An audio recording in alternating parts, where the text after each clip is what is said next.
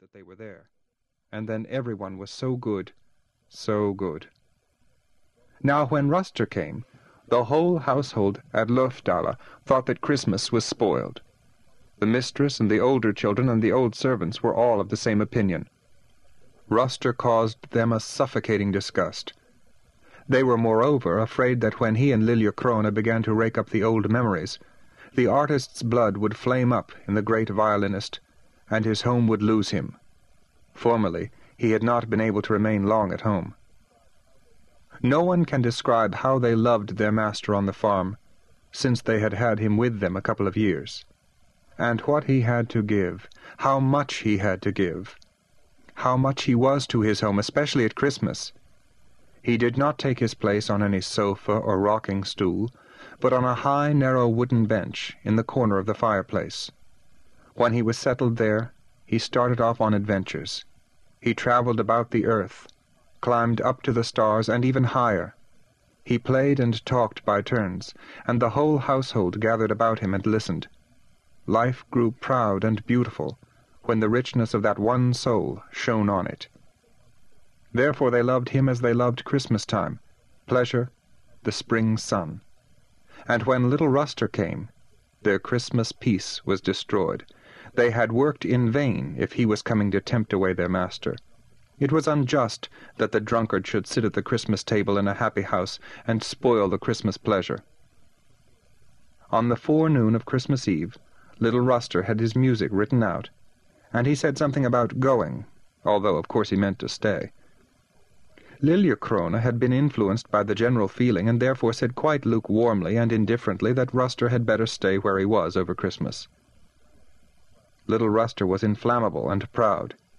He twirled his moustache and shook back the black artist's hair that stood like a dark cloud over his head. What did Liljecrona mean? Should he stay because he had nowhere else to go? Oh, only think how they stood and waited for him in the big ironworks in the parish of Bro.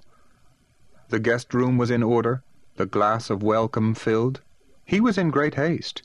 He only did not know to which he ought to go first.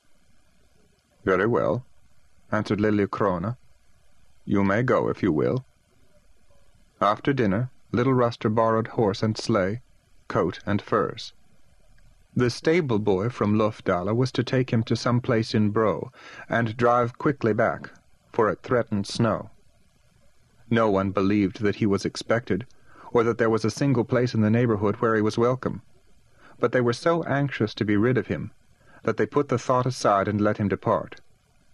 He wished it himself, they said, and then they thought that now they would be glad. But when they gathered in the dining room at five o'clock to drink tea and to dance round the Christmas tree, Liljecrona was silent and out of spirits. He did not seat himself on the bench. He touched neither tea nor punch. He could not remember any polka. The violin was out of order. Those who could play and dance had to do it without him. Then his wife grew uneasy. The children were discontented. Everything in the house went wrong. It was the most lamentable Christmas Eve. The porridge turned sour.